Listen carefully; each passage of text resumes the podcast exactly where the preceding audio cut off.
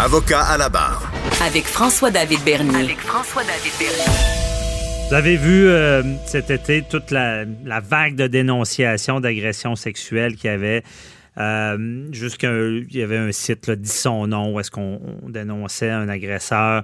Euh, ben, ça avait dé- démarré avec l'histoire de Marie-Pierre Morin et de Safia Nolin. Et euh, bon, en cette matière, c'est toujours délicat hein, parce que euh, on le sait, on est dans une époque là, qui n'a aucune tolérance sur ce genre de geste-là, ce qui- est très bon, puis ce qui a été initié beaucoup par le mouvement Moi aussi, qui a eu un autre souffle cet été. Euh, mais on se rend compte que dans ce domaine-là, il y a, quand même la, vague s'est essoufflée parce qu'il y a beaucoup de, de réactions de mise en demeure en diffamation. On essaie de trouver le juste milieu là-dedans. C'est sûr qu'on n'est pas pour les accusations qui seraient non fondées, mais on veut pas que les, victimes soient bâillonnées par des recours. Euh, et on en parle avec euh, euh, Maître Sophie Gagnon de Jury Pop qui est avec nous. Bonjour. Bonjour. Donc, euh, vous, vous, bon, on rappelle, Jury Pop, euh, vous, vous êtes au cœur de ce, de ce, ce- ce mouvement-là, dans le sens que vous, vous êtes maintenant, euh, vous avez une ligne permanente pour les gens qui vivent, qui ont vécu des agressions, pour les guider. C'est en, c'est en fonction mais en, en ce moment maintenant. là. Oui, ben en fait, plus qu'une ligne, on offre carrément des services juridiques complets, là, gratuits, confidentiels. On fait absolument tout, sauf de la représentation devant les tribunaux.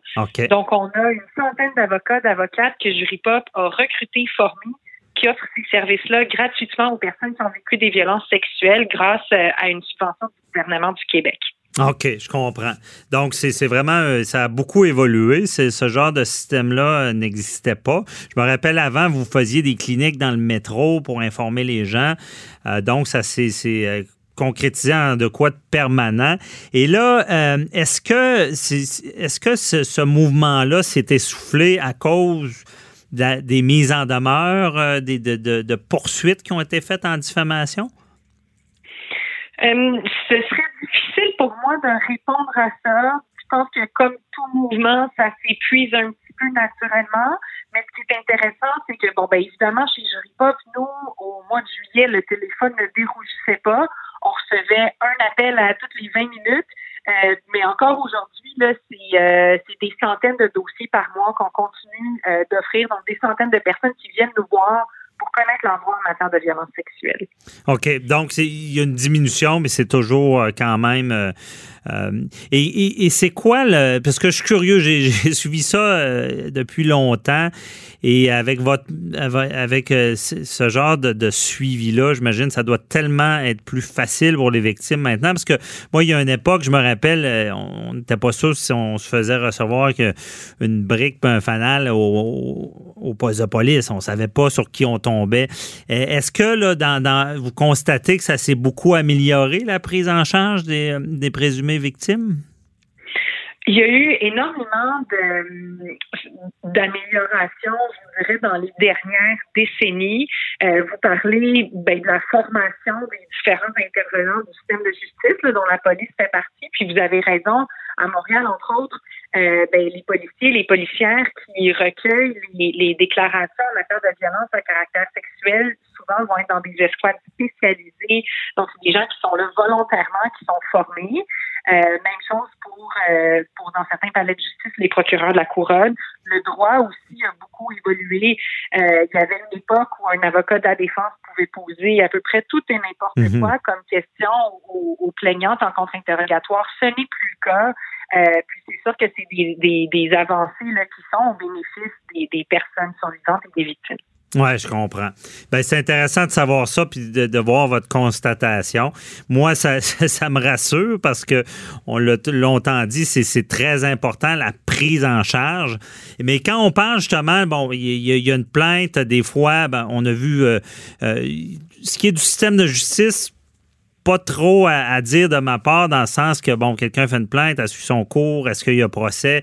Et là, euh, on arrive à des résultats. Mais là, si on parle de toutes les, gens qui veulent dénoncer parce que sur la place publique, pour vous, est-ce que c'est problématique?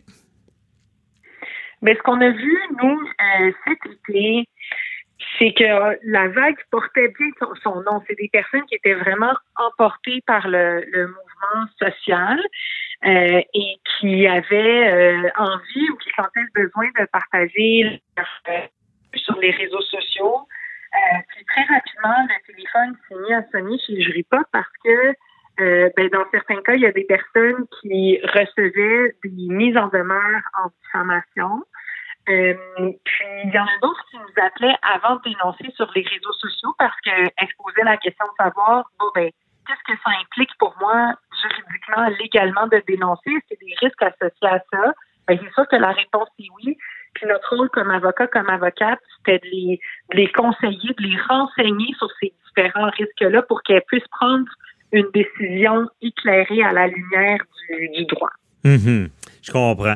Euh, je ne veux pas vous mettre dans, dans, une mauvaise position, mais euh, chez Jury Pop, comment vous voyez ça? Euh, est-ce que pour vous, il y a une ligne à tracer entre la diffamation et la dénonciation? Ben nous, on est des avocats, des avocates. Alors la, la réponse qu'on donne à cette question-là, c'est celle qui est fournie par les tribunaux. puis en fait, je vous dirais que souvent les personnes qui nous appellent sont, sont surprises d'apprendre au Québec ben on peut être poursuivi en diffamation même si on dit la vérité. Euh, mm-hmm. En fait, la question que les tribunaux vont se dire, c'est qu'ils vont évidemment regarder si les propos qui sont avancés publiquement sont vrais ou non. Euh, mais même s'ils sont vrais, euh, ben d'abord, s'ils sont faits dans un esprit de vengeance ou pour calomnier quelqu'un, ben on peut là, être on peut être condamné à des dommages en diffamation. Mm-hmm. Mais même si mais même si c'est pas fait dans l'intérêt de nuire, les tribunaux vont également se poser la question de savoir euh, le public a un intérêt à connaître ces informations-là. Donc, en d'autres termes, est-ce que c'était justifié euh, par l'intérêt public que de porter atteinte à la réputation de quelqu'un publiquement? Euh, puis cette question précise-là de savoir est-ce que c'est justifié par l'intérêt public de dénoncer quelqu'un sur les réseaux sociaux pour une agression sexuelle, même si c'est vrai, ben, il n'y a pas encore un tribunal qui y a répondu. Il y a différents dossiers là, qui sont en train de, de procéder devant la Cour supérieure qui vont euh, qui vont, l'espère, trancher cette question-là. Mais bref, il n'y a pas encore de réponse définitive. Alors, c'est sûr que nous, notre rôle, ben, c'est d'expliquer ce que je viens de vous dire aux personnes, puis de leur dire que le risque zéro, il n'existe pas. Euh, puis c'est de les conseiller là, dans ces, dans ces démarches-là. OK, je comprends. Donc, c'est pas encore réglé devant les tribunaux. Et c'est ça, là, j'entends déjà les auditeurs penser, c'est quoi, c'est quoi une raison d'intérêt public de dénoncer? Et là, je ne sais pas si je me trompe, euh, euh, est-ce que, bon, on va donner des exemples concrets. Quelqu'un, je pense, vous, vous l'aviez donné dans une entrevue, dans un article, à savoir, bon, euh, le l'entraîneur qui, agresse une jeune fille et qui continue à entraîner d'autres jeunes filles, donc potentiellement un risque d'agresser d'autres personnes. Est-ce que ça serait un exemple, ça, d'intérêt public? Ben, à mon avis, oui, parce que ce serait pour, euh, ce serait, ce serait motivé par la protection. Euh, même chose si on pense à n'importe quelle relation de pouvoir, là, des médecins qui abuseraient de leur pouvoir auprès de leurs patients, des, des, des enseignants. Euh, puis une chose qui est intéressante aussi de savoir, c'est que là, c'est sûr que dans le cadre de la vague de dénonciation, on, on parle de, de, dénonciation sur les réseaux sociaux, mais on peut avoir diffamation euh, dès que les propos sont communiqués publiquement, alors même si on en parle à quelques personnes autour de nous, mhm. alors c'est pas nouveau là qu'on se pose ces questions-là de savoir bon ben jusqu'où on peut aller quand on quand, quand on communique des informations qui portent atteinte à la réputation de quelqu'un. Euh, puis vous savez, il y a même Gilbert Rozon là, qui, qui a déposé une poursuite contre Julie Snyder et Penelope McQuaid, euh, dans laquelle il allègue que, que des affirmations qui auraient été faites par euh, Mme Euh, et Snyder portent atteinte à sa réputation. Euh, ben, lui aussi là, va avoir un fardeau de preuves à remplir dans cette affaire-là. Donc, euh, c'est un débat à venir. Puis je pense qu'effectivement, ça, va le prendre, ce débat-là. Parce que, tu sais, il y, a des victimes, il y a, y a, des victimes. Moi, malheureusement, dans ma carrière, j'ai vu de l'impensable des gens accusés à tort d'autres. Donc, j'ai vu l'autre côté de la médaille des victimes de, qui n'avaient rien fait, mais qui se faisaient accuser.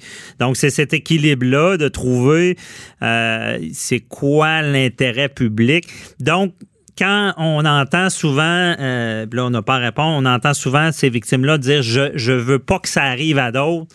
On a peut-être une piste avec ça? Oui, c'est selon moi c'est le c'est l'intérêt public, l'argument qui va être présenté va être beaucoup axé autour de ça. Mais je pense que ce que j'ai envie de vous dire aussi, c'est que euh, des fausses dénonciations en matière d'agression sexuelle, statistiquement, ce que les recherches ont souligné, c'est que c'est pas plus fréquent que pour d'autres types de crimes. Alors, les questions qu'on se pose là, pour les agressions sexuelles, c'est sûr que ça fait plus partie de l'actualité en ce moment, mais c'est des questions qu'on se pose depuis toujours pour n'importe quel type d'accusation qui pourrait être portée contre quelqu'un. Oui, effectivement, le fameux euh, méfait public. Personne peut être accusé à son tour aussi. Ben, bon, ben, hein, on, se reparlera. Merci, euh, Sophie Gagnon de Jury Pop, de nous avoir euh, parlé de ça. Je suis quand même content des nouvelles. Vous faites un bon travail. Continuez-le. On se reparlera pour un autre dossier. Je vous remercie, Bernier. Au revoir. Bye bye.